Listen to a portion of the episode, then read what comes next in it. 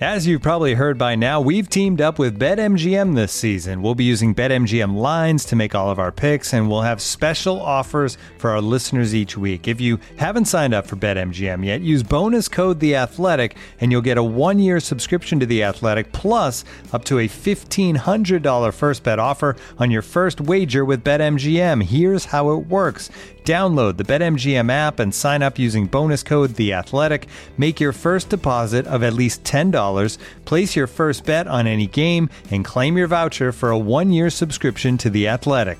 See BetMGM.com for terms. U.S. promotional offers not available in D.C., Mississippi, New York, Nevada, Ontario, or Puerto Rico. Gambling problem? Call 1-800-GAMBLER. Available in the U.S. Call 877-8-HOPE-NY or text HOPE-NY 467-369 in New York. Call 1-800-NEXT-STEP in Arizona. 1-800-327-5050 in Massachusetts. 1-800-BETS-OFF in Iowa. 1-800-270-7117 for confidential help in Michigan. 1-800-981-0023 in Puerto Rico. First bet offer for new customers only in partnership with Kansas Crossing Casino and Hotel. Don't forget, if you haven't signed up for BetMGM yet, use bonus code The Athletic, and you'll get a one-year subscription to The Athletic, plus up to a $1,500 first bet offer on your first wager.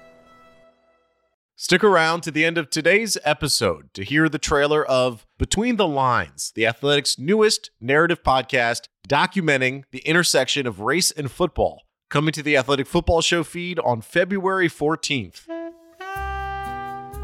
Hey, y'all, one quick note about this episode. It was recorded right before the announcement was made about Brian Schottenheimer being the offensive coordinator. We'll cover all that in the next episode. But don't worry, there's plenty of Cowboys to talk about in the meantime. Enjoy. The arrogance of Bum Bright, Jerry Jones, and Jimmy Johnson to show up in Dallas before Landry's been told he's fired boggles the mind. It was the day after at Valley Ranch. New Cowboys owner Jerry Jones was on the phone, taking charge as he promised he would do. Among the items on his agenda were an interview with a New York radio station and a phone conversation with Coach Jimmy Johnson. While Jones was taking care of business, his family was getting the royal treatment, a guided tour of the football complex. Well, we've uh, uh, worked real hard today, and uh, I guess it's what six o'clock, and uh, we'll be here till probably uh, three this morning tonight, and uh, we're basically working on the details of the acquisition, and not spending any time back here footballing it now. I intend to know if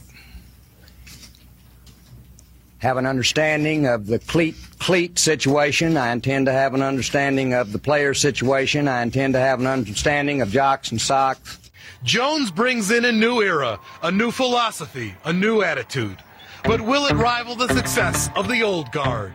Only thing else I got to say is, how about them Cowboys? How about them Cowboys, indeed. Should they stay or should they go? Cowboys free agency edition and Jerry Jones talked at the Senior Bowl. Cover that today on this episode of About Them Cowboys. Welcome in.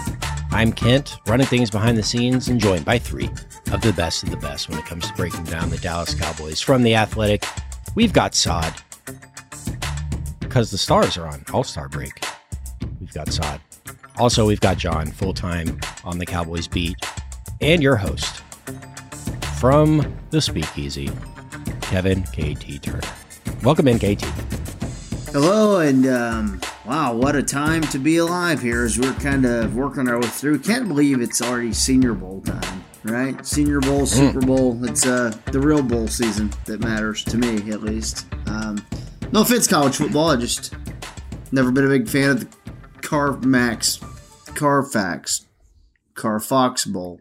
I don't know. Um, so I know John's a big John loves all the bowl games. So I'm, I'm, I'm a big fan of Cuppy, the uh, the fan the mascot of the Reese's Senior Bowl. I don't know if you ever got gone to the Senior the Bowl, Reese's KT. Cup? Yeah, but they do a full scouting report on them. Like you know, the first day where they bring all the guys out and like they're doing like their uh, I don't know weigh in or whatever. they do it with Cuppy they bring him out there like 6'4, 225 pounds. He's literally made of chocolate and peanut butter. Uh, These well, Cuppy, are so confused. Uh, it's probably a I take Cuppy over Rowdy any day, but that, we'll save mascot yes. power rankings for another episode. Um, Good let's, idea. Uh, let's start with uh, basically Jerry and Steven out there talking. Were you surprised, John, that Jerry and Steven were there and talking one week after a playoff loss? Uh, no, they always are. Uh, they're out there usually for a couple of days. Um, when Jason Garrett was the head coach, usually Garrett was out there with several of the assistants. I mean, one year their staff coached the the Senior Bowl, but uh, Mike McCarthy doesn't operate that way. So they're Mike McCarthy doesn't go out there, and and the assistant coaches don't go out there. They leave that up onto the scouts.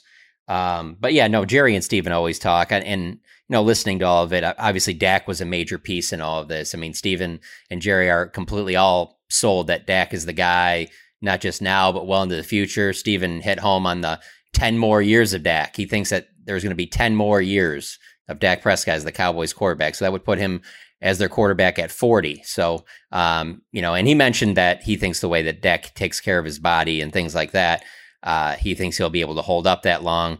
I think that most people listen to that and they're just like, well, there's going to have to be better results than we've seen uh, the last couple of years for that to continue going in that direction. But they've obviously, it doesn't make much sense for them to sit there and say we have questions at quarterback. You know, their actions will speak louder. I mean, if if they go and they, you can say that all you want, and then all of a sudden you draft a quarterback in the second round.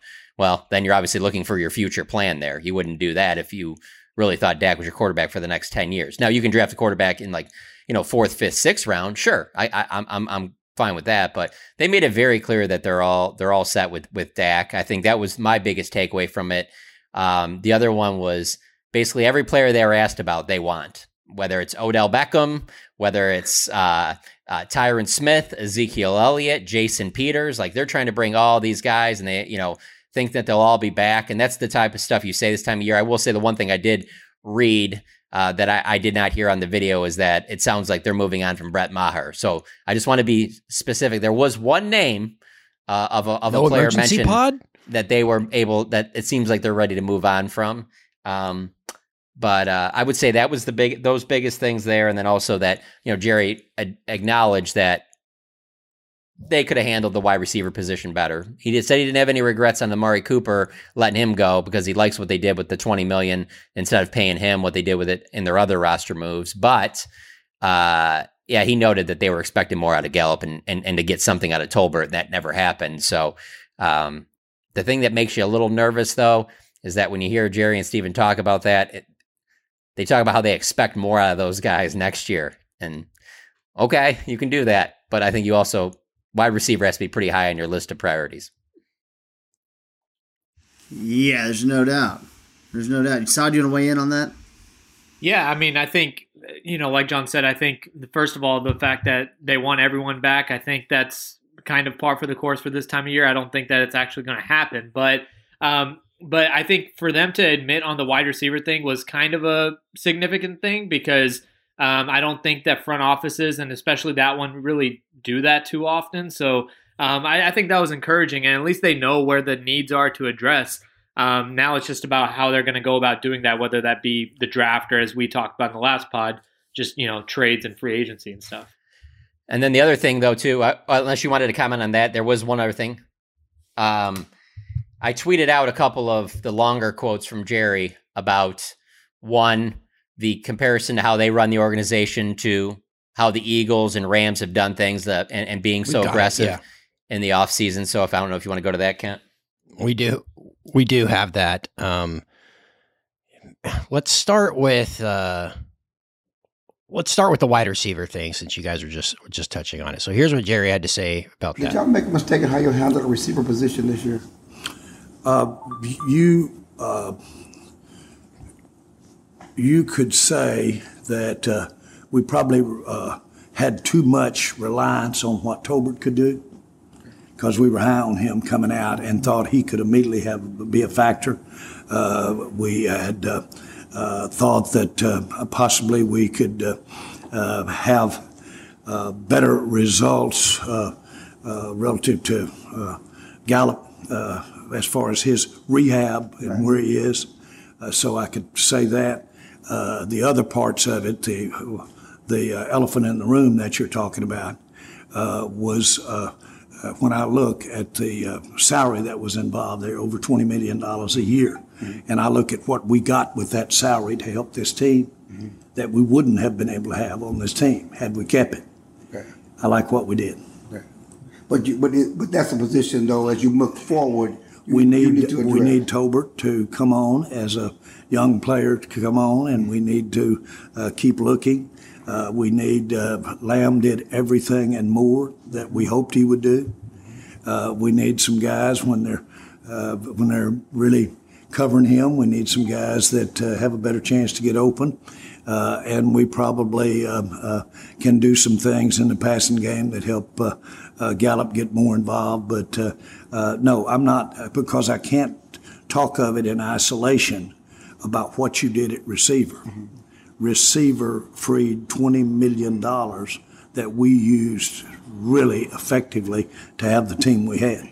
Do you do you go back at Odell Beckham as a free in free agency this year? Again, uh, I've gotten to uh, uh, know him well, and uh, uh, we'll be talking. Um, I will say, I don't know, is there anything else you guys want to add on that one? The Amari thing just keeps popping up. Just, yeah, the Amari think won't go yeah, that'll pop up until right, probably until you win again, right? Um, but like Yeah.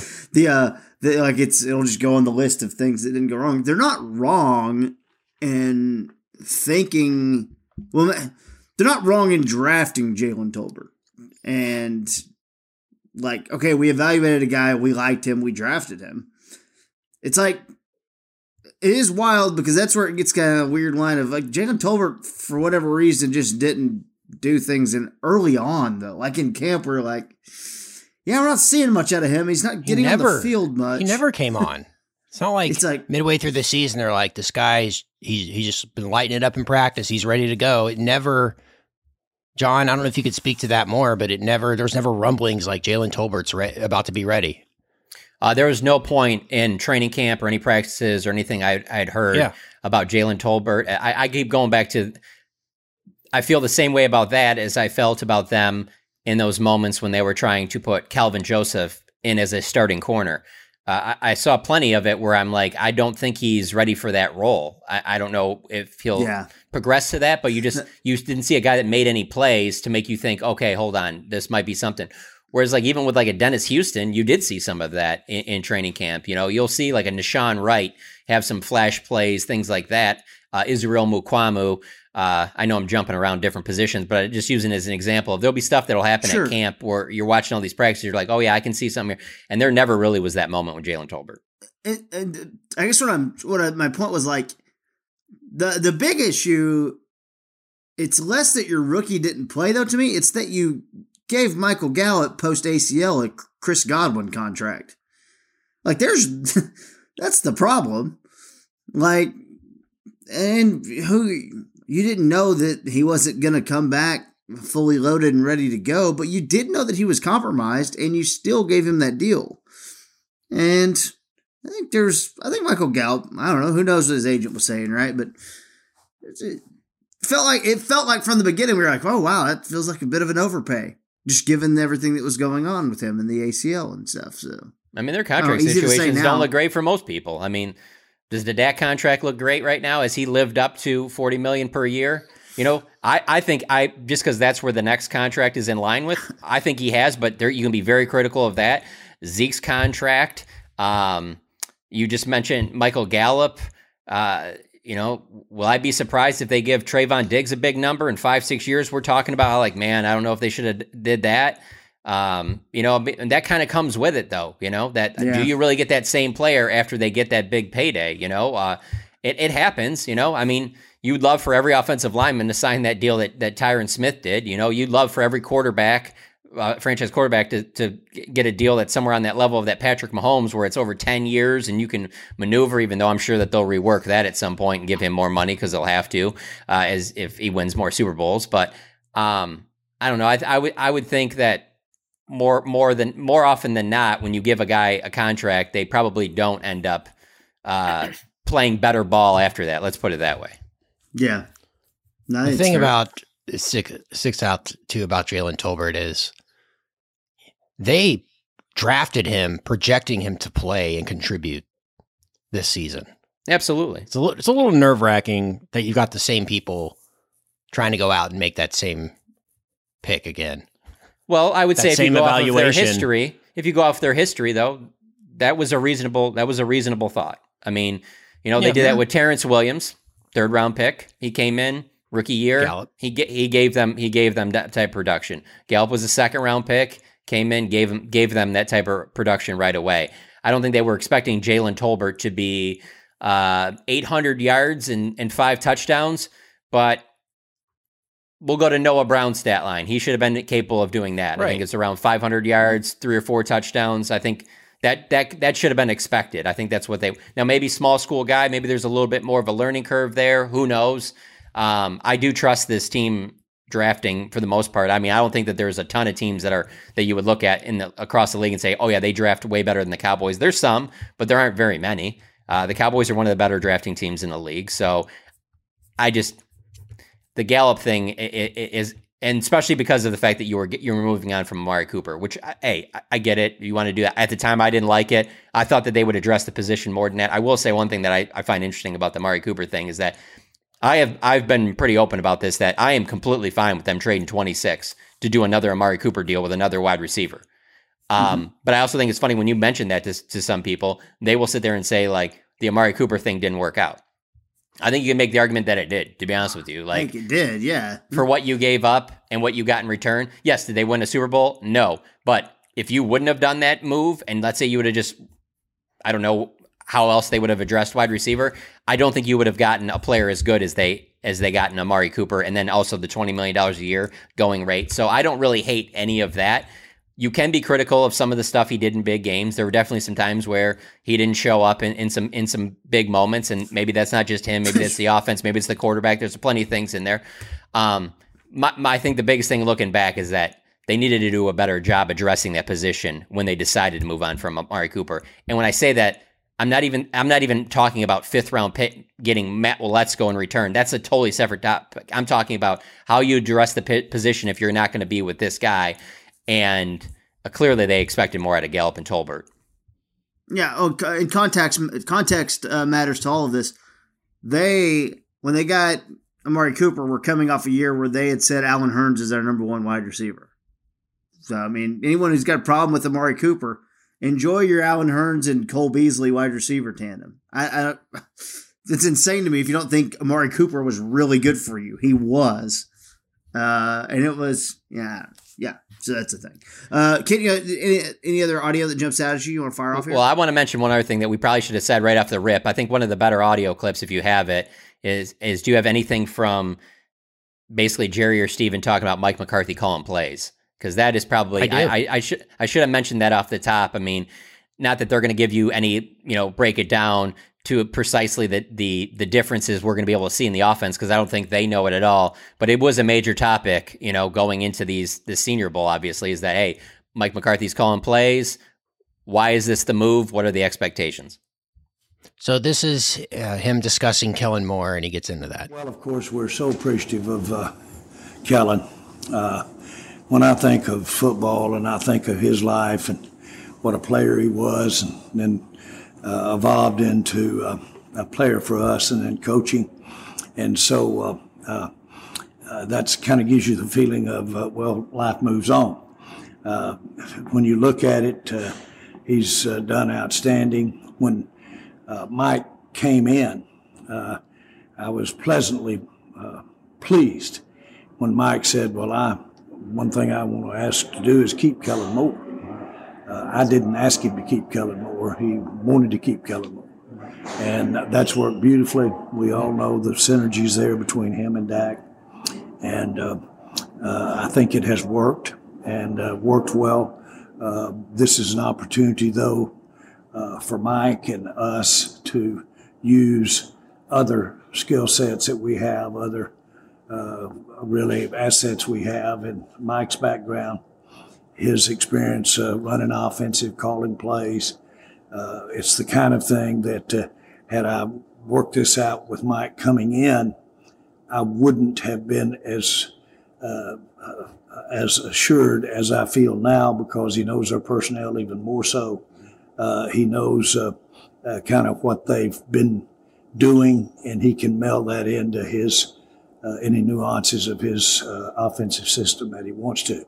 I love what's happening. So you're more comfortable with Mike calling the plays? Well. I'm more comfortable not. Uh, I'm comfortable at this time because of how it's evolved. Right. I'm more comfortable than I would have been had he started calling the plays right when he came in as head coach. I've always viewed him rather than as a walk around coach. I viewed him as a coach that could coach the offensive side of the ball. And, and I and I think that a lot of that makes sense. I know it's it's Jerry, so people will say it's word salad that. So let me just try and clean it up to to basically explain it like this: When Jason Garrett's contract was not renewed and they hired Mike McCarthy, I do think it would have been a bad move to just have him call plays and try and implement his West Coast style that was in Green Bay and all of a sudden change everything up for Dak. I do think that that would have been a bad move.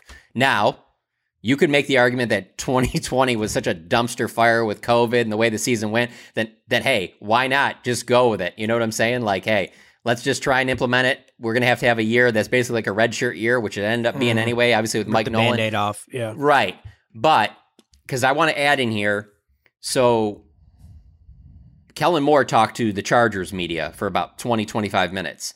And so I listened to that because I wanted to hear if there was anything about the Cowboys and the way they parted ways. And so this kind of st- stood out to me is that um, he said that Sunday was an action packed day, which was the day that they ultimately decided. That's when the news came out. It was during the basically the AFC Championship game.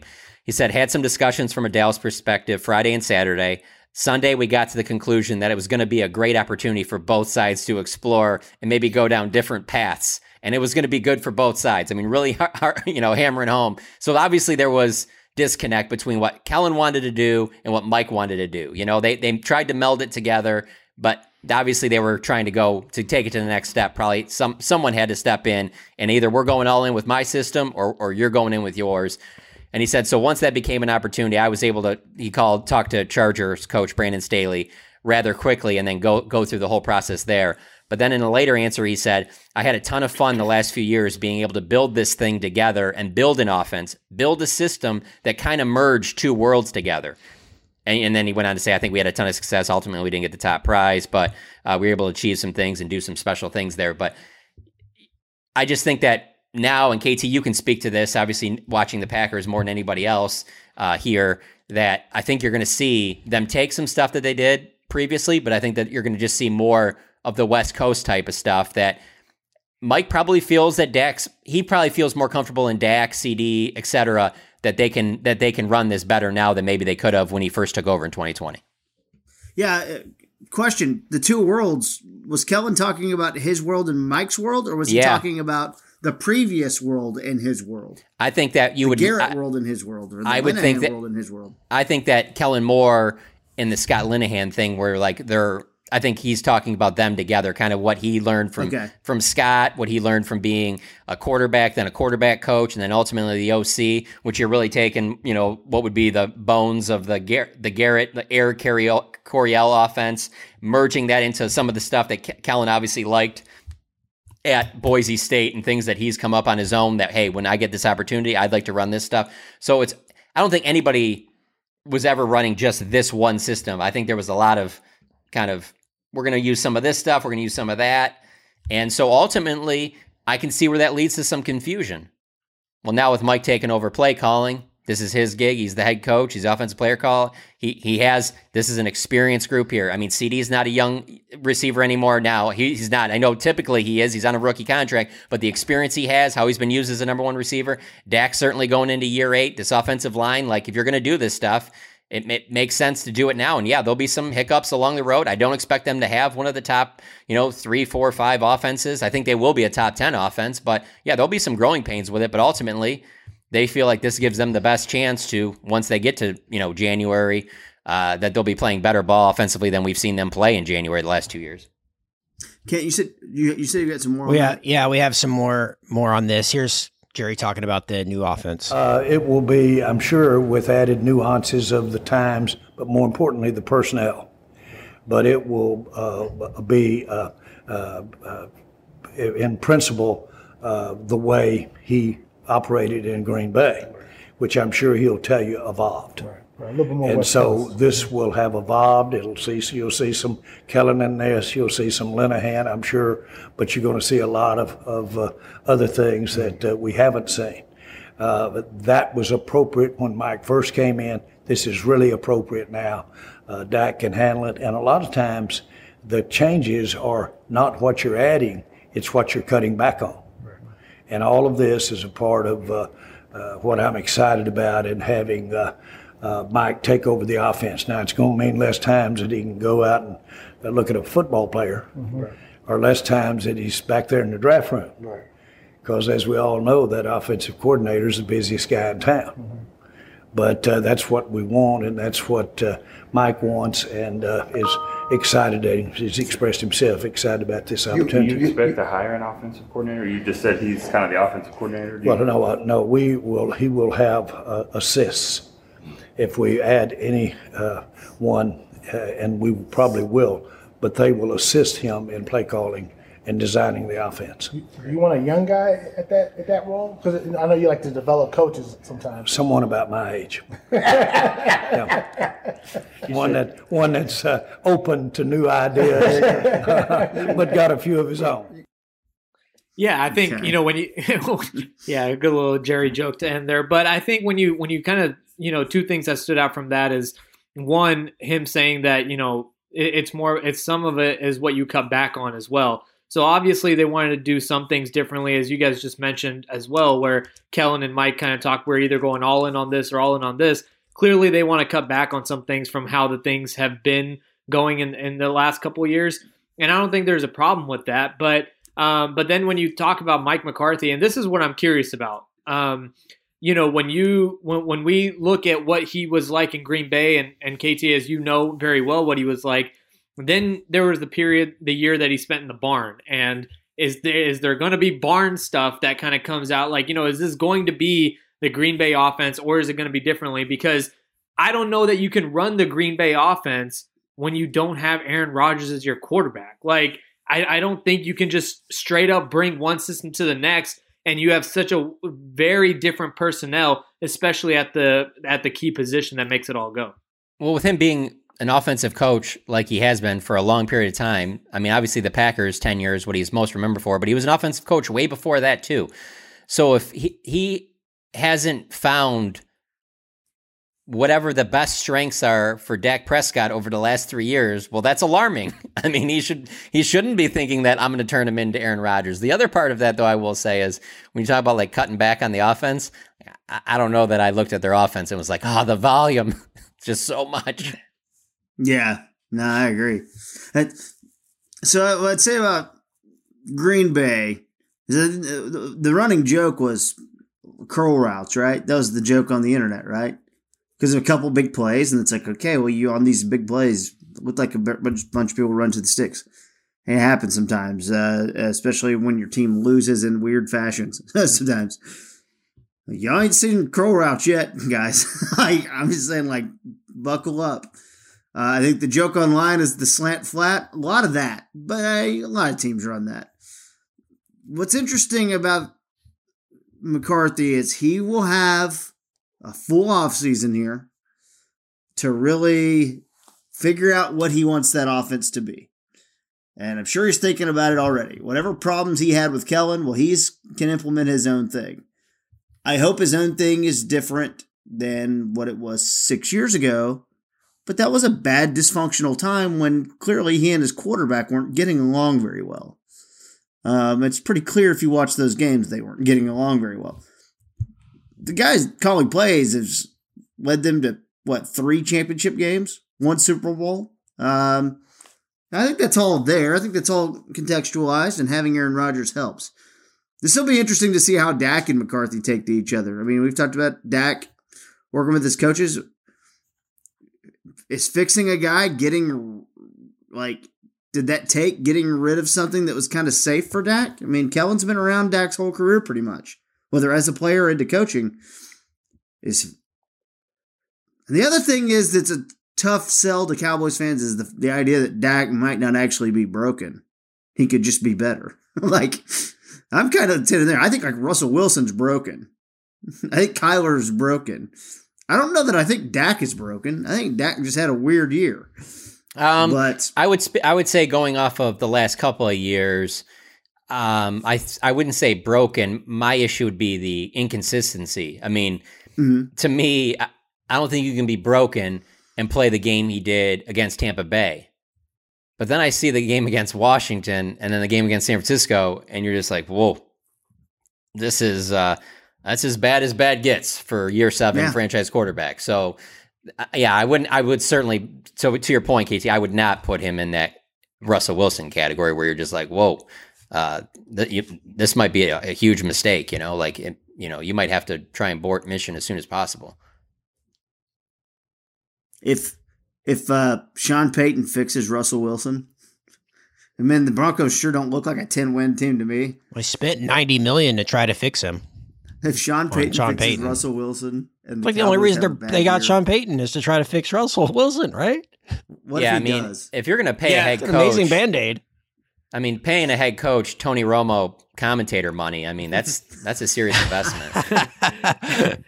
No, but to KT, to your point on that though, I do think that if if all of a sudden Russell Wilson has just a fantastic year, um, which by the way, Sean Payton has a very large hill to climb, just given what that division looks like and the quarterback that is the two quarterbacks that are in that division, anyways. But if he does, I I think there will be some, you know, looking back of like, you know, was Sean Payton worth it, and should Jerry have made a move? But um, but I think it's it- you know I, I don't think Dak is broken either. I think I think to be broken, you have to have more than one issue that is just r- glaring. And right now, Dak's issue is the interceptions. Hell, that was Brett Favre's issue for half of his career, but he was never quote unquote broken. He just needed to be reeled back in, whatever, whatever. And I think that's kind of where I see Dak Prescott as well, where I think there's some things that he needs to fix, but I don't think he's broken. You, you know, one of my favorite thing is because with you guys mentioned Sean Payton, I've noticed this a little bit that how Sean Payton gets like a lot of credit for Drew Brees' success, where Mike McCarthy is just like, well, you were just the wagon on the McCar- on the Aaron Rodgers train. I just think I find that funny because yeah, one, they won a Super Bowl together, um, and two, they haven't. It's not like Aaron sat there and like soon as McCarthy was gone, like has gone farther. You could make the argument that Aaron Rodgers' best ball was played with Mike McCarthy. I don't know. I just it's funny to me that the way that people look at that thing, like, oh no, no, Brees was just kind of a project and he kind of fixed him. Did he? Or does doesn't Drew Brees get a lot? I just don't. I don't buy in that uh, a quarterback that gets to a Hall of Fame level. I'm sorry. I just think a lot of it is on them. You, I- as I is say in here all the time, it's about the players. Like I'm sorry. Like the Sean Payton, Drew Brees is not just some Sean Payton creation. I'm sorry. Is no, he's not. as- He, Go ahead, he- he's not. But he's not. But I will say, I think just because of Aaron Rodgers, I, I think there's two things. One, I think it's pretty universally thought of that Aaron Rodgers is just a better quarterback than Drew Brees. Yeah. Secondly, I think when when you look at the weapons, I think that has a lot to do with it because a lot of times Sean Payton, it's not just about Drew Brees. It's about you know when you had Marques Colston and Jimmy Graham and all these other guys kind of going. Where I think Aaron Rodgers for you know all the talk especially come the draft time is always about like well they never helped him out they never help him out so i think there's this perception that aaron rodgers is just doing it all by himself whereas drew brees had this entire system of mark ingram and alvin kamara and sean payton and colston and jimmy graham and guys and guys and guys and i think that leads into the fact that this was the sean payton thing whereas mccarthy is just seen as it was Aaron Rodgers and no one else. And that was basically, and I think for better or worse, I think that feeds into that thing. I do think like the appearance of McCarthy and the appearance of like really just how short Drew Brees is might simply play into that Sure. mass narrative. It's And Drew. Brees- and shouldn't and Drew be that Bre- way. But And Drew Brees was was rejected by the Dolphins as well. So I think you know when I think when you kind of when you look back at that a little bit I'm pretty sure go, all that stuff was uh, that's all medical. That was all medical. It was Right, all right, medical, right. yeah. All- yeah, everybody wanted. He was a big Dolphins time. Everybody, but doctors nobody was. him, yeah. No, everyone was nervous about that about the medical side of it. Believe me, it wasn't like he he didn't put up numbers when he was with the Chargers. Like everybody right. was like, "Hey, if the medicals check out, we'd love to have this guy." I'm sorry, he's not a Sean Payton creation. By the way, if you want to talk about winning with like really questionable weapons, I understand that Patrick Mahomes has Travis Kelce, But you look at that rest of that duct taped crew that he has there. You just go look at that box score from that from that Bengals game. I'm just like, whoa, dude! Like this that might is, get him beat in the Super Bowl. Right? I mean, yeah, you're I counting mean, on Scantling. if you can take Look it, out. MVS and Pacheco? Isaiah Pacheco. Yeah. I mean, it's woof. Jerick McKinnon. Okay. Um, any more audio before we talk uh, about upcoming free agents, Kent? couple more here. John mentioned it. This is Jerry on his mentality on going all in. Anybody that thinks I won't take a chance has misread the tea leaves. Okay? But I do think longer term, and I'm real hesitant to bet it all for a year. And uh, there's a lot of things that can happen for that year. In essence, we're seeing a couple of teams that have had some real success putting it all out there and uh, paying it, paying for it later in Philadelphia and San and uh, really uh, Los Angeles. Uh, don't think that doesn't pop my head and get my eye as far as doing it, and I know how to do that. And uh, so uh, uh, it's uh, it's again it's a part of uh, uh, what you uh, put in that computer and uh, what comes out, and we'll see we'll see how uh, it comes. But uh, that's pretty impressive to have two teams in the last two years empty the bucket and get to the Super Bowl. But you're drafting develop. But if you miss, you miss. It is a uh, long go. On the other hand, uh, uh, my general experience has been that if you will uh, uh, stay aggressive, I'm talking about whether it's on the field or off the field. If you'll stay aggressive, but then pick your shots with risk taking. And I've spent a lot of time in my life doing that. When they cut me open, it will be all those scars, heart attacks for all the risks I took and the years I spent paying for them. And so my point is that uh, I do know how to take risk. Uh, they're absolutely right. We have been uh, in the middle here for a few years. I like where we are right now, more in the middle. Uh, but uh, uh, given an opportunity, if it makes some sense, uh, I've definitely got risk taking in me. All you got to do is look around at everything else that we've got our fingers in. And you see, I, I will take some risk.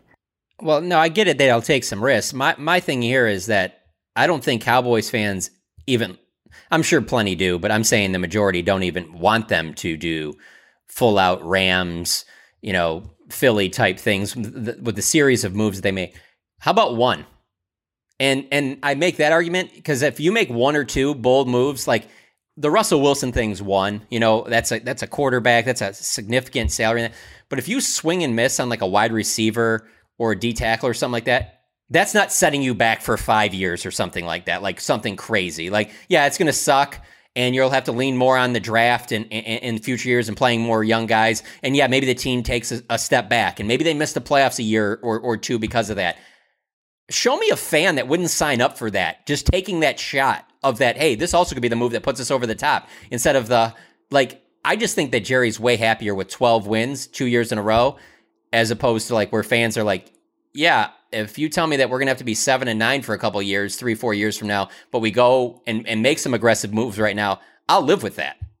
Yeah, and I think Amari Cooper is a good example of that. Say they completely whiff on that. Say he's just an absolute failure. I mean, what does that set you back on right now? Like what like what's the comparative difference of you parting with a first round pick and Amari Cooper does absolutely nothing, then you're still in the same position that you are in right now. Like you're you're not really missing a whole like you said, it's not Russell Wilson, it's not these gigantic moves and uh and it's it's just one. So I think you're absolutely right. I think, you know, you want to you want to do those and by the way, Philly I, I also have like I understand the parallel and there is parallel with Philly and the Rams, but Philly has two first round picks this year and they went in all in. So a little a little different too. No, um, but but I but I and I get that and I and I and I've seen plenty of people on Twitter make that argument and that's fine, but the moves also speak for themselves. They're night and day from the type of, of the way that the Cowboys have operated. Night and Yeah. day. The, the the Bradberry, the AJ Brown. I mean, heck, even the AJ Brown. You know what? You can compare AJ Brown to uh, Amari Cooper. That's fine. So, so we'll go apples to apples on that. That's something you can compare that the Cowboys have done. But the way they went and got Chauncey Gardner Johnson and and James Bradberry, uh, heck, the way when they signed Javon Kinlaw in free agency, Haason uh, Reddick. Haason Reddick. Like these are just Yeah. not moves that the Cowboys are making, and that's what I'm saying. If you make a couple of those, I, I don't know that you're going to be paying for it for just years and years and years. No, and 100% agree with that. And it's, I just felt like Jerry's just trying to even the playing field a little bit for some reason. I don't know, maybe that sticks with them a little more losing to teams like the 49ers who go right. back, you know, 30 years. I think there's something there too. Looking for an assist with your credit card, but can't get a hold of anyone? Luckily, with 24 7 US based live customer service from Discover, everyone has the option to talk to a real person anytime, day or night.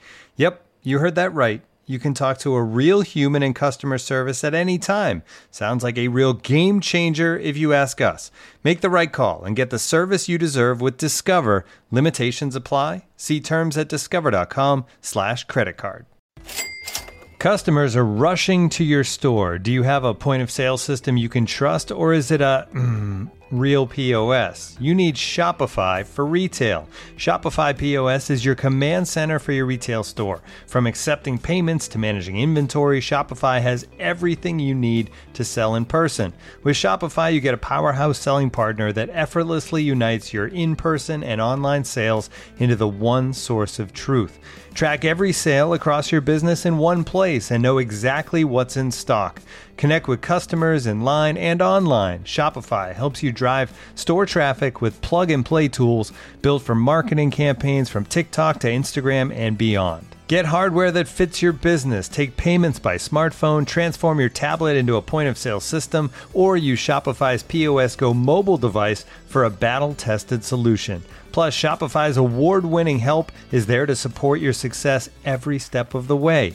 Do retail right with Shopify. Sign up for a $1 per month trial period at shopify.com slash the athletic, all lowercase. Go to shopify.com slash the athletic to take your retail business to the next level today. Shopify.com slash the athletic.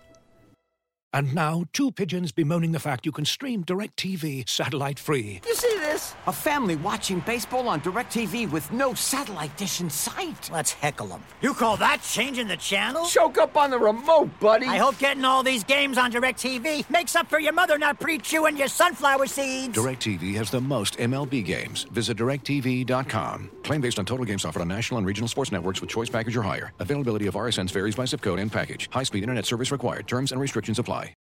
When you need mealtime inspiration, it's worth shopping Kroger, where you'll find over 30,000 mouthwatering choices that excite your inner foodie. And no matter what tasty choice you make, you'll enjoy our everyday low prices, plus extra ways to save, like digital coupons worth over $600 each week. You can also save up to $1 off per gallon at the pump with fuel points. More savings and more inspiring flavors make shopping Kroger worth it every time. Kroger, fresh for everyone. Fuel restrictions apply.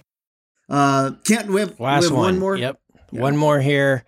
Jerry's message to Cowboys Nation, who say, Jerry, you haven't done crap in 30 years. Dwell on the fact that we have won 24, 25 football games over the last two seasons. Dwell on the fact uh, that we've been one of the leading winning teams. Dwell on the fact that we've had some of the best personnel in the National Football League. Dwell on the fact that you have Dak. I like that. Dwell on the fact that you have Dak. Seriously, focus on that. Focus on a Dak being better. He's right. He will be better at turnovers. Uh, focus on that and focus on a coach that's come in here and in three years and our, what we're trying to do has had the results that we've had. Uh, it's a, it's, it's a, I understand why when you look back and saying, well, San Francisco and Cowboys haven't been to a Super Bowl in 25 years, okay? And hadn't won a Super Bowl in 25 years. Mm-hmm. I understand that. San Francisco's in the same boat. Well, uh, but my point is that has not been the same for 25 years. There's been many different things done over 25 years, the same way there would have been had you changed out general managers, or the same way that you do if you changed out owners. Uh, I have to change in the in my mirror. I emphasize that, and uh, because uh, that's what I'm saying to our fans.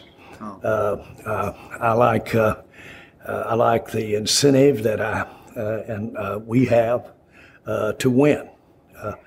we push a lot out there, It's it's contrary to some things. It is critical that we win, and we work to win, and we've won a lot of football games, and uh, but it's important to win a Super Bowl. I get to go back and I can look and see how close we've been on about four or five different occasions over the last several years to have actually stepped out there and been on the field.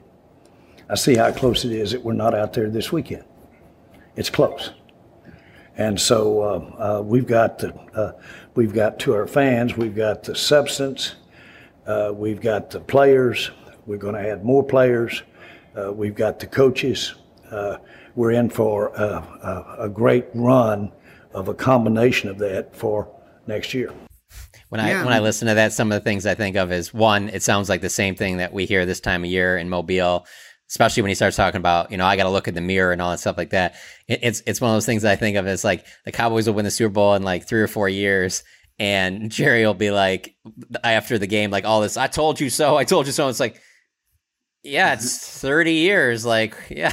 Law of averages said that this would eventually happen. Like, I don't know that we're gonna we should sit here and say that this was absolutely the right plan because like you look at the 49ers and for them to say that they're in the same boat obviously we we listen to that and laugh because they're not uh, the 49ers have gone to multiple super bowls they've been into multiple nfc championships games um, you know since that last super bowl that they won with steve young i i, I just don't think that any cowboys fan looks at that and goes yeah no us and the niners the exact same thing on the flip side though i can also sit there and say that i i'm sure there's plenty of cowboys fans that heard that or read that quote and think oh, we're not close.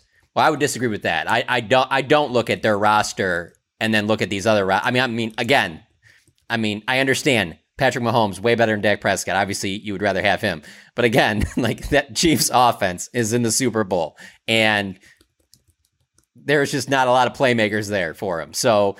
I look at that, and then the fact that I look at like a Cincinnati, who again, yes, they have a better franchise quarterback. I get that, but the rest of the pieces, like you're just like, I, I don't, I don't look at that and go, oh my, how would the Cowboys ever get to that? And then I look at the Niners, and I mean, I thought it was pretty close. I really think if Dak doesn't turn the ball over twice and he just has an okay game, I think the Cowboys win that game. And then you have the Eagles. I don't think the Cowboys would have beaten the Eagles at Philly and without Tony Pollard, but I also wouldn't have been stunned if they did. You know, I mean, I've seen Yeah. them play the Eagles plenty of times. Like, it also wouldn't have been some like stunning thing if they pulled it off. Like, it was just like, oh my God, I can't believe they beat the Eagles. Like, so I don't know. I, I obviously you would love to have Joe Burrow. You'd love to have Patrick Mahomes, but there's only a couple of those guys in the league. But if you look at the rest of the roster, like the Cowboys roster is not that far off from any of these teams that are that any of the teams that played in the AFC or NFC championship games. No, they're not. But I will also say one thing on Jerry's comment on that beauty. What, what's that saying? Like beauty is in the eye of the beholder or whatever. I mean, you want to look at the fact that San Francisco hasn't won a Super Bowl in 25 years. Like you're just the the flip side could be you're in the same you're the same as the Lions and the Washington Football team or Washington Commanders, whatever. Right? Like they're, they're the only three teams in the NFC that haven't been to a championship game in the last however many years. So it's all about how you want to look at it. Jerry's the eternal optimist. He's looking at it like we just lost to the 49ers by one touchdown, but and, and so we're that close. Well, you're also in the same grouping as the Lions and the Commanders. So And and in that one comment where he and because he's done this before, and and let me know if you guys read this differently. But I try and when he talks, sometimes I try and think of it from a fan's perspective, like when a fan hears this. And when he was saying that stuff about how I've shown that I, I can take risks, and when they cut me open, I have all these scars from all these heart attacks and stuff like that. Like when I think of that, I think of him talking a lot about also in his business life. And I also Yeah. think if I'm a Cowboys fan, I don't care about that. You know what I'm saying? Like, okay, yeah. So obviously, uh, people know his story, or you should. That yeah, he's taking a lot of risks to have success in oil and drilling and all that stuff like that. But at the end of the day, or or and heck, maybe maybe he's talking about even in his early tenure in the '90s with Jimmy and the way they did things, the Herschel Walker trade. Maybe he's talking about that. But it's like since I've covered the team, 2011, like I I don't look at this as like whoa, risky team over here. You just never know what you're going to get. Like it's pretty by the book down the middle. Yeah. Well, let's let's transition now into what they're going to do with the with the roster and and what risk are they going to take in free agency and things like that. Obviously, free agency a little different with available free agents, but here's the remaining free agents. Let's start at the top here. Let's start with Dalton Schultz. Well, if you didn't get a deal done last year, you ended up franchise tagging him. You you could franchise tag him again, but that makes zero sense uh, to me, at least. I don't know, man. Is Dalton Schultz proven that he deserves fifteen million dollars in the open market? That's what he's probably going to be asking for twelve to fifteen million dollars. Yeah, I'm good with moving on there. Um, I don't think when I say that, I don't see getting that type of production from the tight end. I mean, he's going to be a loss. I mean, there's no question. I mean, I thought he he played well this season. I thought he played well in the playoffs. Uh, he was clearly all season Dak's second most reliable receiver between behind CD. You, he obviously showed you he trusted. It was CD obviously trusted the most, and Dalton was second, and the drop off after that was significant. So you're going to be losing uh, a notable player, but you can move the ball in different ways, and that also speaks to why. If you tell me they go out and get I don't even have to get a number one receiver. I'm talking about they get somebody that's like a, a, pretty proven guy that can be a really good number two. And let's say Michael Gallup gets closer back to what he was before the knee injury, now that he'll be two years removed. That's a pretty good receiving trio that you'd have there that I won't need as much in the passing game from my tight end. I can live with maybe my tight ends being more a little bit more of blockers in that. And also, I, I think Jake Ferguson can handle that role to a certain extent. I think Peyton Hendershot and I think you draft another guy. And yeah, believe me, you'd rather have Dalton Schultz. But when you have to start cutting things and pieces and stuff like that, whether it's, you know, Dalton letting him go or, or Zeke or something, some of these, I'll just be honest with you, they're not that difficult of decisions for me. Yeah, I, I think the Schultz decision is pretty is pretty you know straightforward as well. Just because not not just because of Dalton Schultz, but it's because I, I think I saw enough flashes from Jake Ferguson to say that there's something there. Because a lot of ways it reminds me of Dalton Schultz, to be honest. Remember, Blake Jarwin was supposed to be the tight end and the guy and everything, and then he got hurt, and Dalton Schultz kind of showed up and had flashes, and then he kind of took off.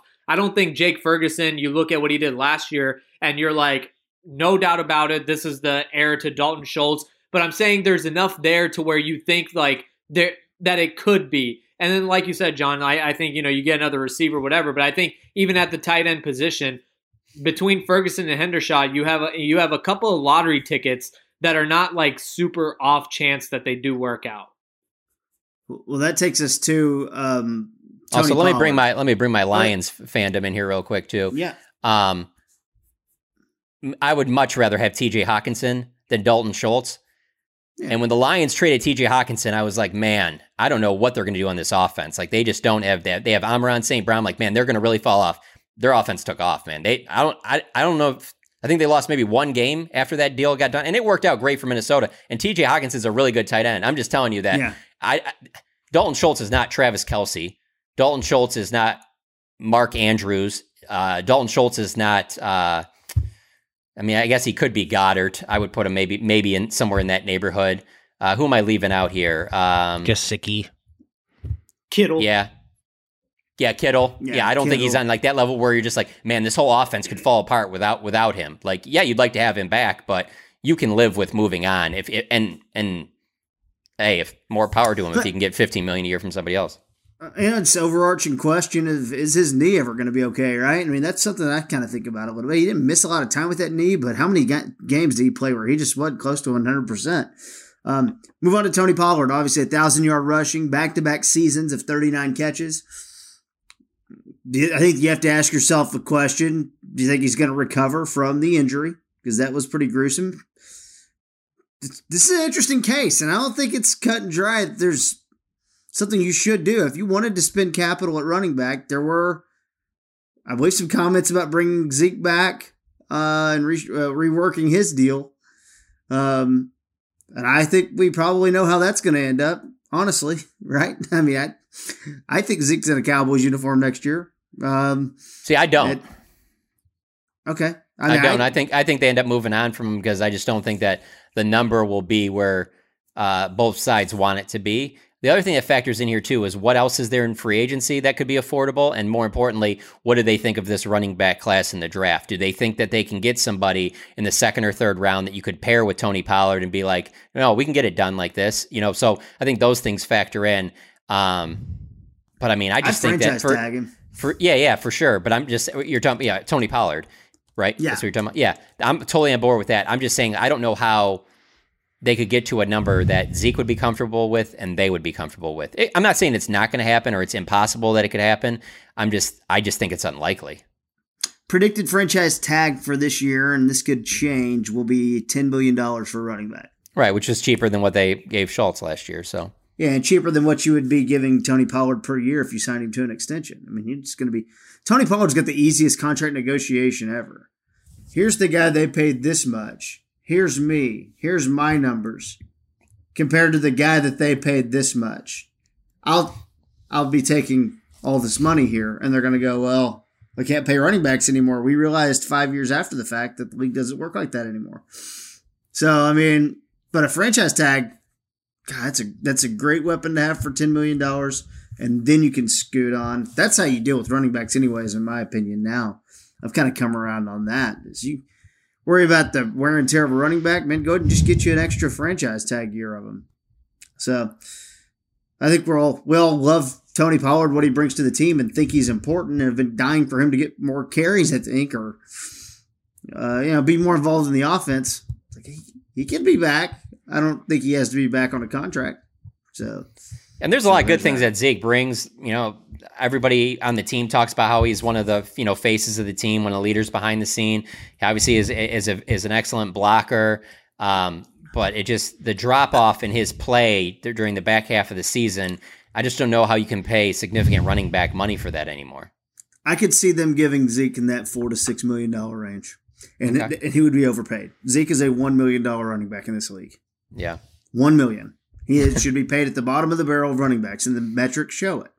Yeah, I think I think I think what you'll run into possibly if you bring both back, which I you know I have a tough time seeing that, but I think what you what could end up happening is they view it as like a cumulative sum, right? Like where it's like okay, you're you're paying Tony Pollard maybe two three million less than what you would like to give him, um, and then maybe you're paying Zeke two three million more than what you'd like to give him, and you bring them back, but.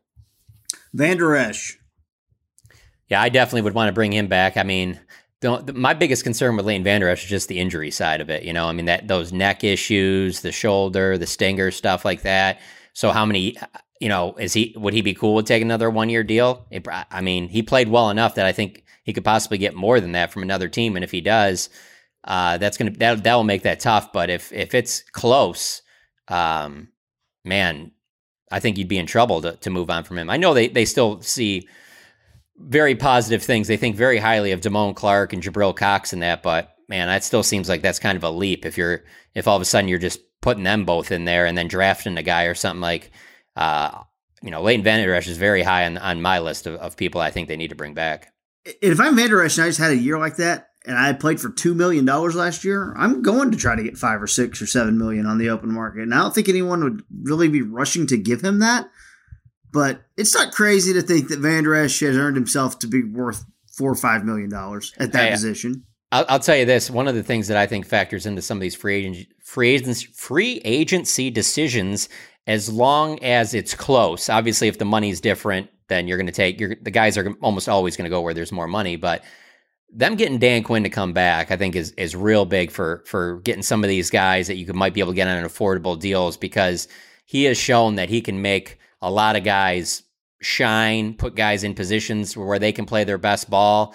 Um, that might help out on somebody like a Leighton Vander Esch, where he's like, yeah, I might be able to get a little bit more with this team, but man, what if they don't use me the right way? I've been here when when I you know I didn't feel like I was being used used the right way. Not that he's said that, but I'm saying if he felt that way, I, and I know how it is to be used the right way, like I have been recently. I'd rather just keep building on this. I like living in Dallas. I like this all here. I like that Dan's back. That could be a factor in all of this.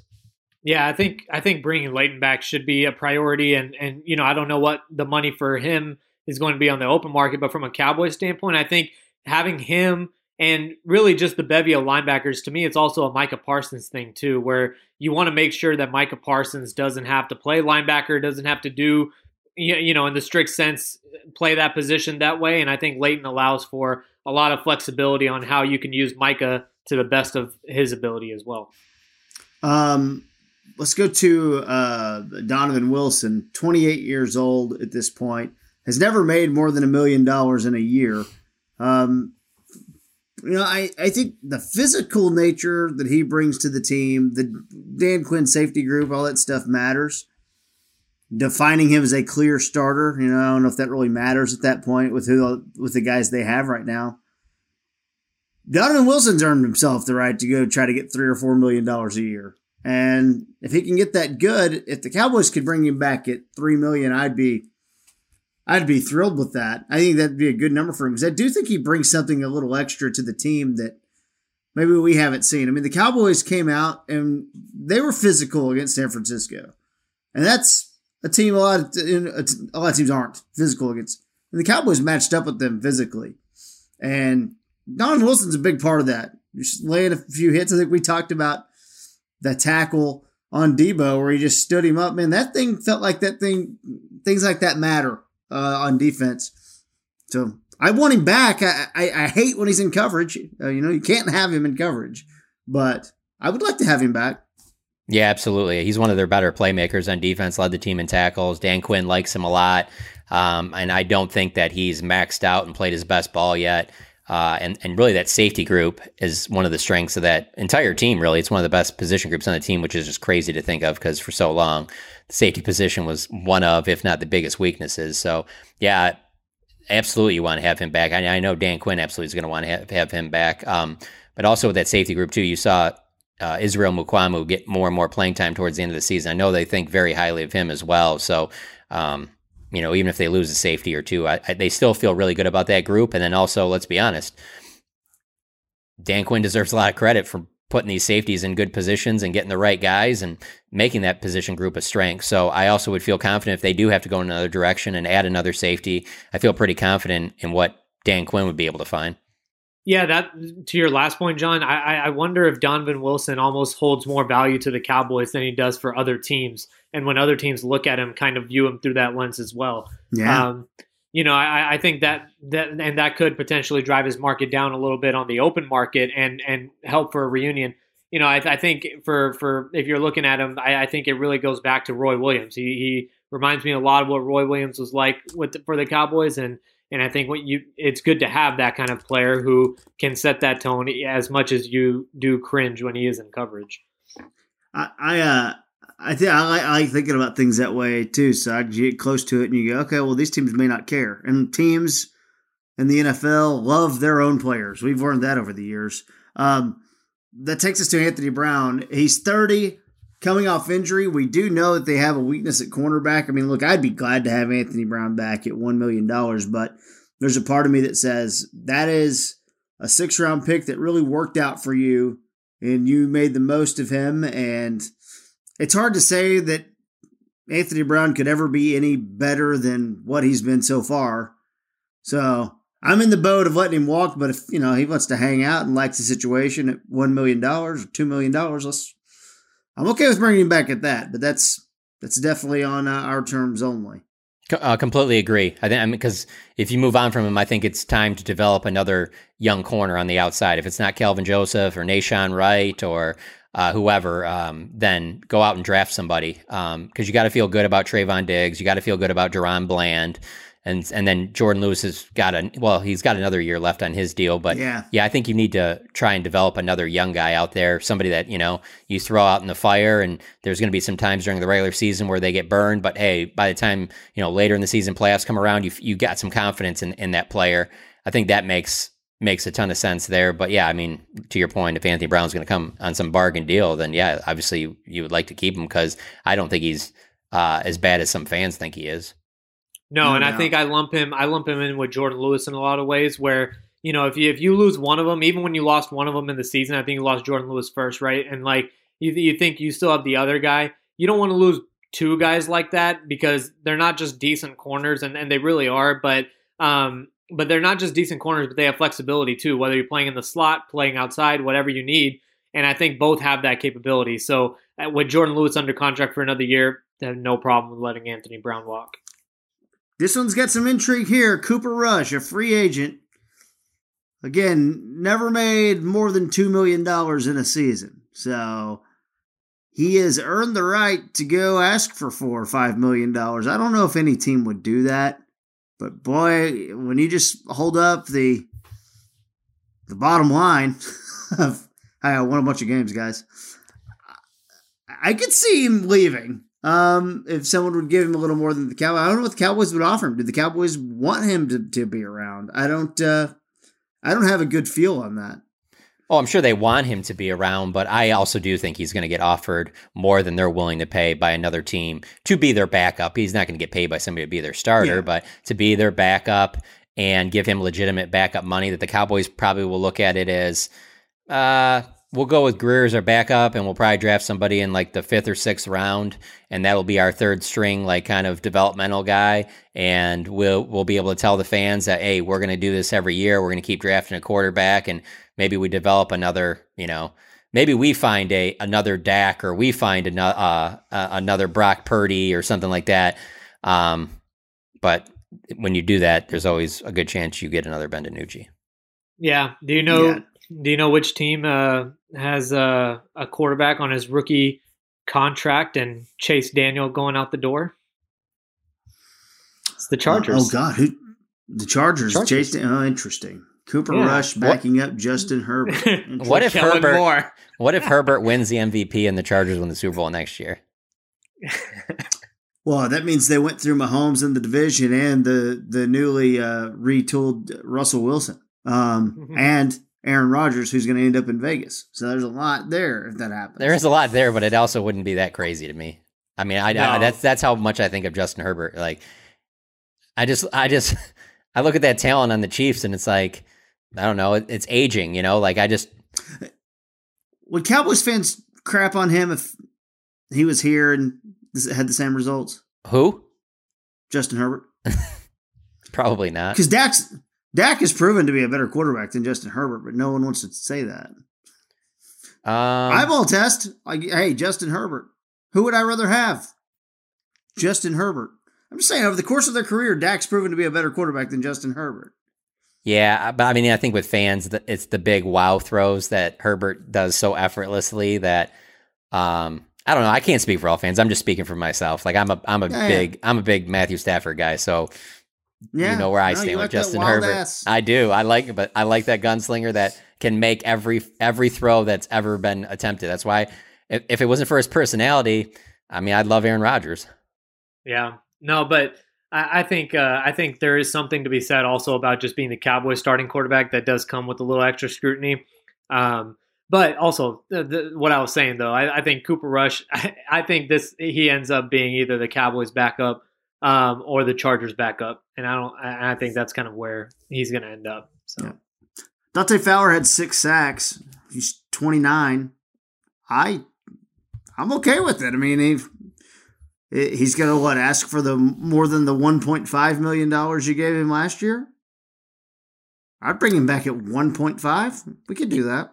Yeah, for sure. I mean, also a lot depends too. What do they think Sam Williams is going to be? How much do they think they can count on Sam Williams to take a step and uh, be more of an impactful player. Um, Drive the speed limit.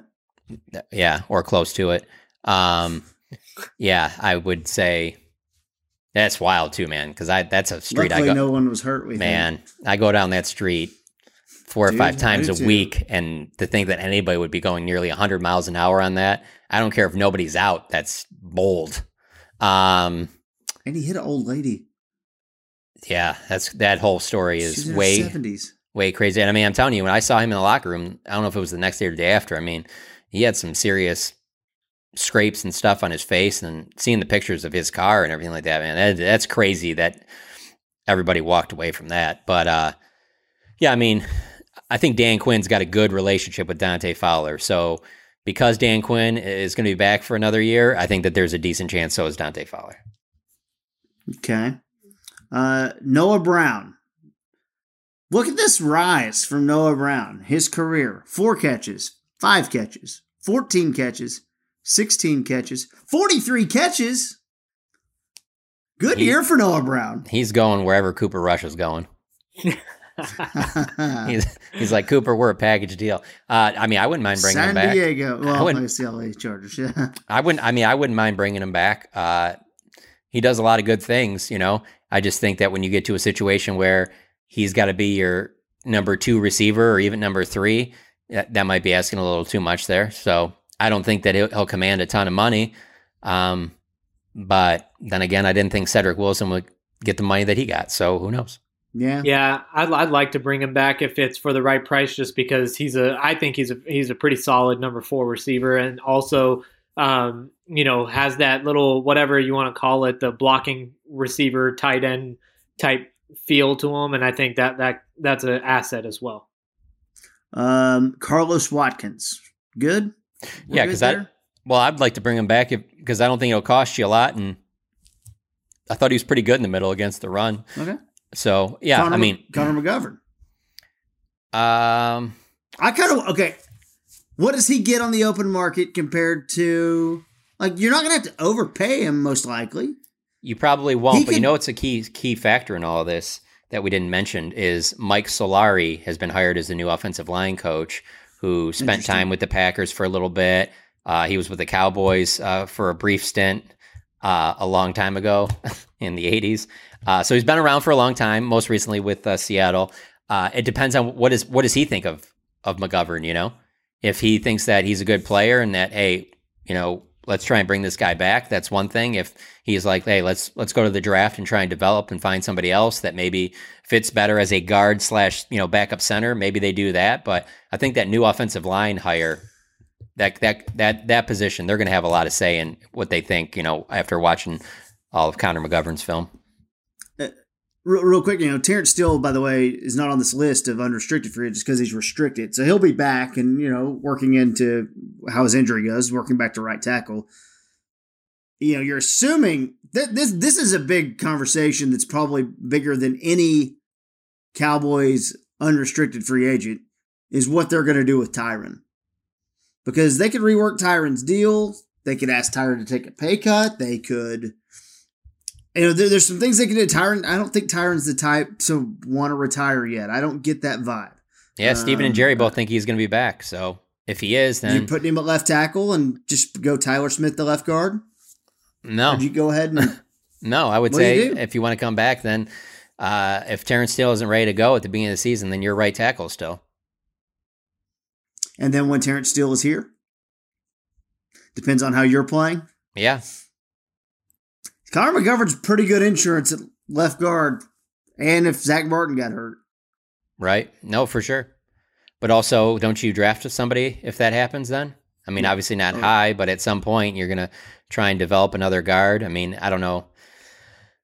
I don't know that they have anybody else on the current roster that they would feel comfortable about at that left guard spot. So you're going to have to address it somehow. question: What if Connor McGovern goes? I want uh, three years at five million a year, He's probably moving on. four million a year. Going once, going Yeah. twice. You get you get him until he's 29 so you can get the market again before he's 30? Three years, $12 million. Yeah, I would Eight do that. million guaranteed. Yeah, I would probably I would probably do that.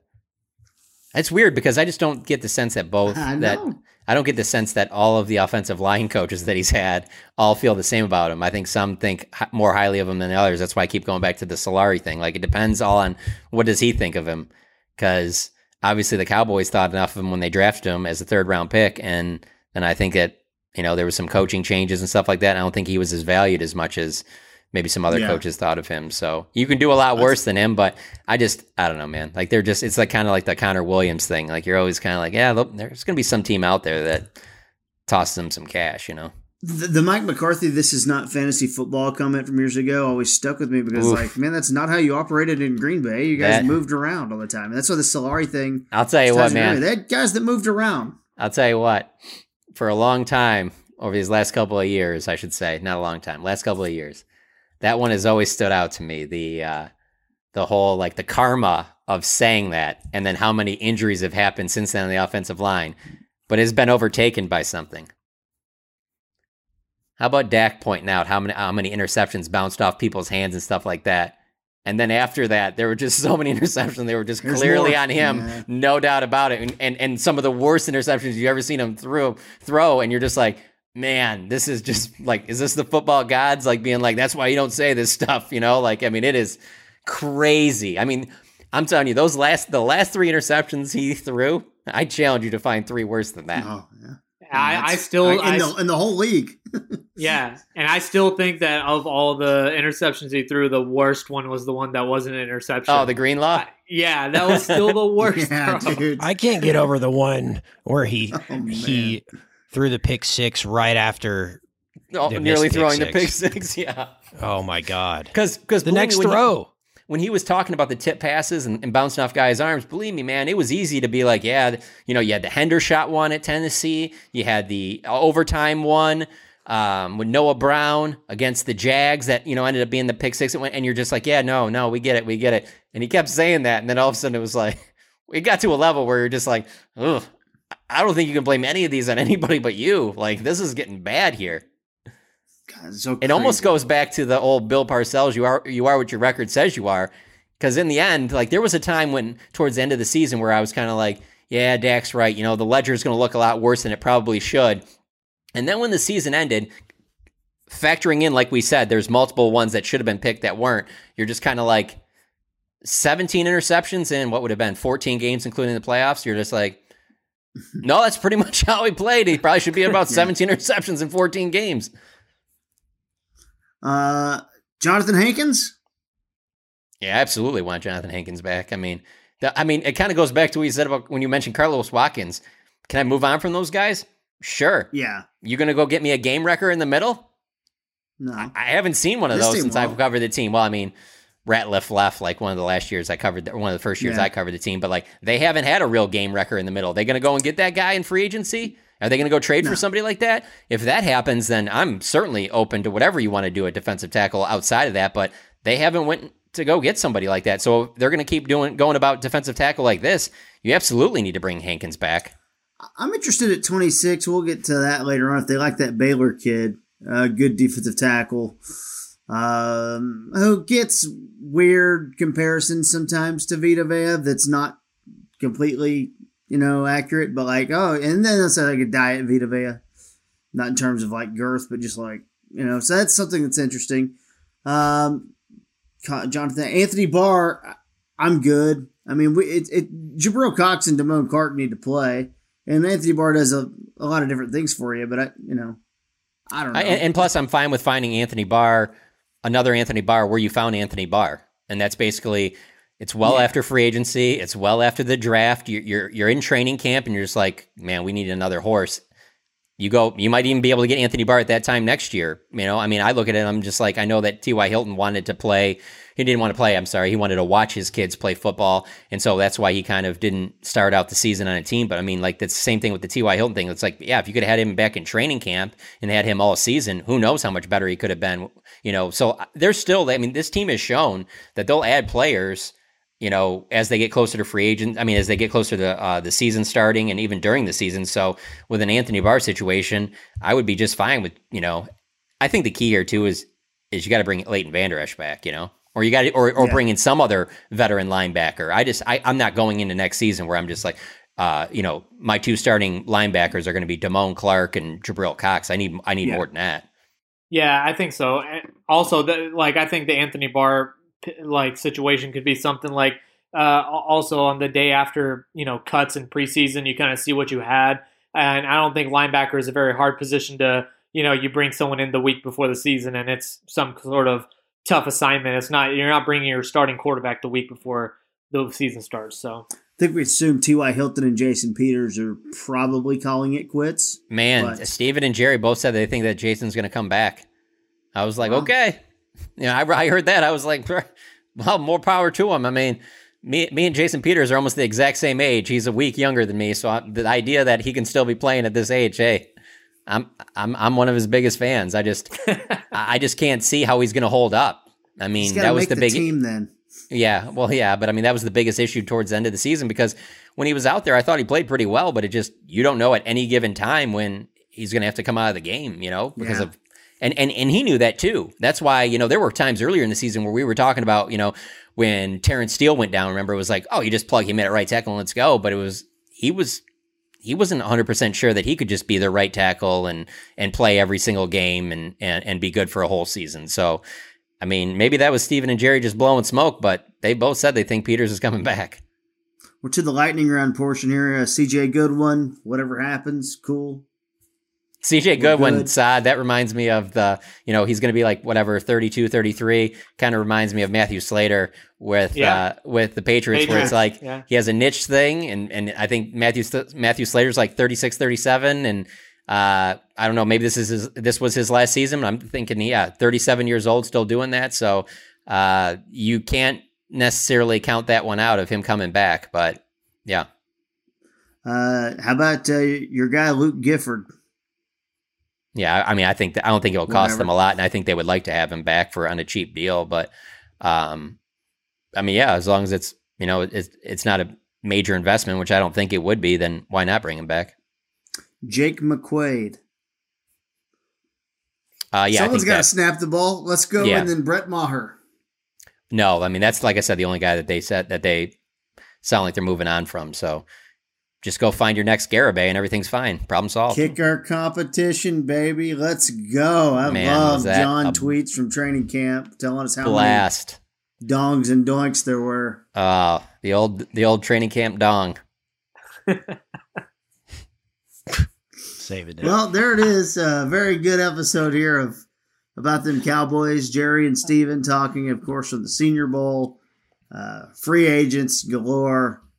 We'll see who the Cowboys retain. We'll have episodes, you know, later on as we get a little closer to free agency of who are some available free agents, maybe some people they might be interested in. Of course, any other wild news in the world. I hope everyone enjoys the big game on Sunday.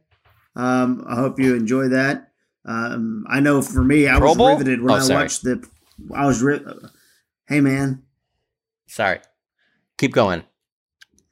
What's these Pro Bowl riv- games? Let's let's let's talk about riveted- this real quick.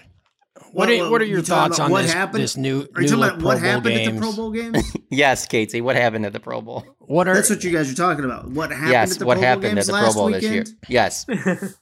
What a time! What, what- Tyler Huntley put on a display. The fact that incredible Tyler Huntley is, the fact that Tyler Huntley played in the game is or got Yeah. selected to the game is Good for him. I love the format, Kent. I I think it's just so dumb. It's like All the players are like, Like, let's get the Pebble Beach. NHL All Stars together and see who's the best at darts. Like, I don't care. They should tackle each other then and, and really be have a good physical, good old fashioned NFC versus AFC matchup. The most physical team wins. I mean, hey, what's the most memorable moment of in the Pro Bowl of the last 25 years? I don't know. It's Sean man. Taylor. It's Sean Taylor hitting Brian Moorman, right? So Okay, I- bring that back. yeah.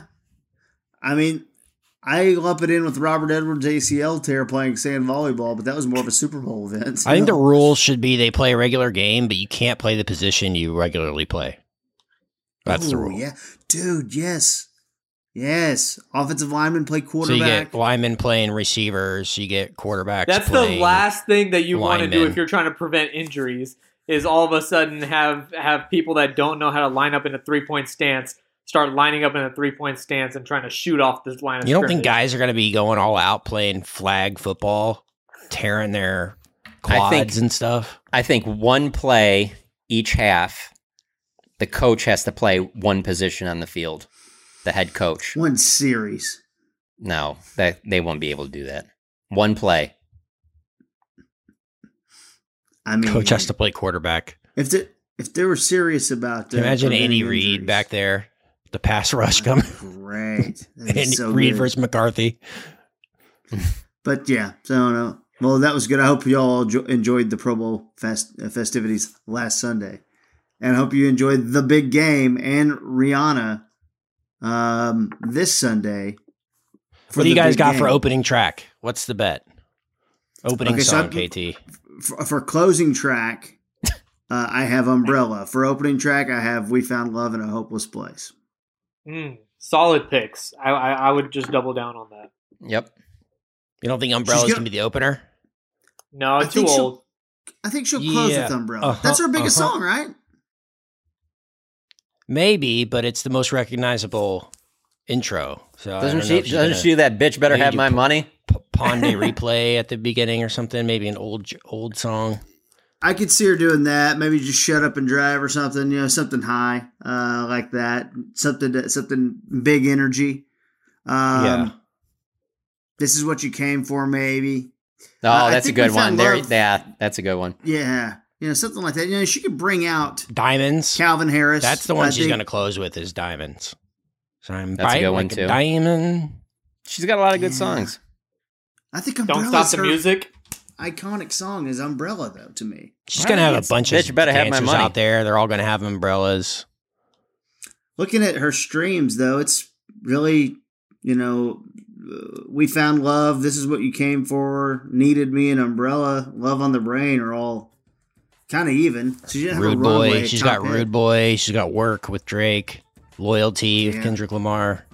She's got a A bunch. lot of bangers. Yeah, it's going to be full banger city. Yes. Um, well, I, I guess we'll get the hell out of here, man. We've done made enough of a mess of this one. We'll see you next time. Uh, for Father John Machota, for Saad Yusuf, and for our producer Kit Garrison, I'm KT. We'll talk to you sometime the week after the big game. Right? Yeah, that's what Yes. we'll do. Um, everyone, uh, be safe out there. We love you. This has been another episode of About Them Cowboys. Did y'all make a mistake in how you handled the receiver position this year? Uh, you uh, you could say that uh, uh,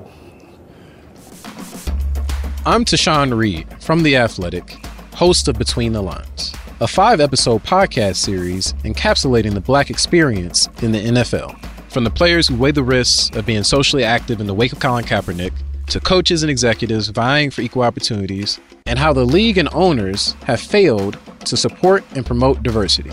The series includes exclusive interviews from LaDainian Tomlinson, Doug Williams, Jason Wright, and several more players, coaches, and front office executives across the game.